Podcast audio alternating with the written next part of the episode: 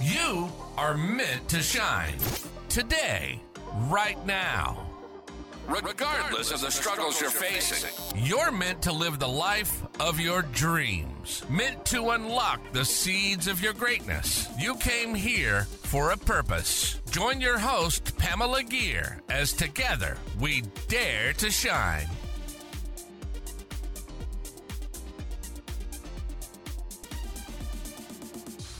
Hi there, and welcome to another episode of the Dare to Shine podcast. This is your host, Pamela.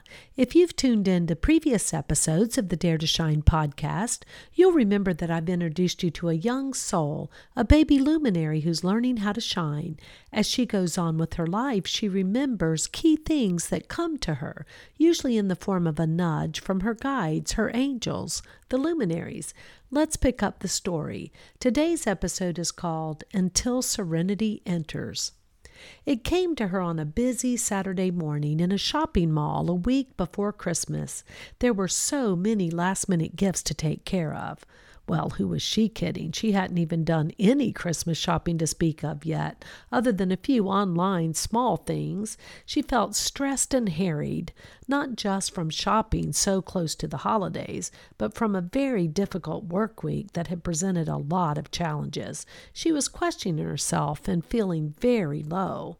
Every time she quit moving, she was having conversations in her head with coworkers, all of them negative in tone and somewhat self punishing. She was feeling a sense of failure, and she hadn't felt that way in a very long time. It was even messing with her sleep, waking her up at 3 a.m. most of the week, with conversations drumming away in her head, round and round like a hamster wheel. Stop, she implored herself. It's the weekend. Please, brain, turn off. She felt so very frustrated with her inability to enjoy the moment. Poor thing, a kind luminary said to the others. I hate to see her suffering so. She has forgotten who she really is, another mentioned. She's coming from such a lack mentality and is so hard on herself. We need to help, they all agreed. As she was walking through another store, she saw some framed posters with motivational sayings. One poster had a person sitting against a sunrise, kind of a background in a classic cross legged, hands on the knees meditation pose, and the words said, Pause action until serenity enters. While she knew she needed to center herself, knew that meditation was important. Well, she muttered, given where my head is, that might have me sitting still for the rest of the day. But the idea persisted pause action until serenity enters. She finished her tasks at the mall and dragged her presents home and into the house. Okay, she said, let's do this. And she went to her favorite wingback chair, turned on a guided meditation, and sat there for 40 minutes. I think I feel better, she thought to herself as she finished. She took out her journal and wrote a bit about the cares of the week and worked to process her thinking. And she did feel a bit of serenity. Later in the day, though, the hamster wheel was back, Darn, she said. I hoped we were once and done, but this is such a deep issue for me, my self worth, that I guess I'll have to rinse, repeat, and do another round.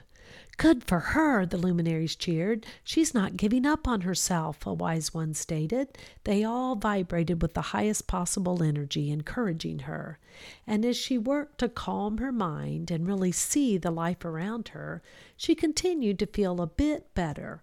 And as she nurtured that slightly better feeling, it expanded, and she could reach for a feeling that was a little bit better, and from that vantage point, a little bit better.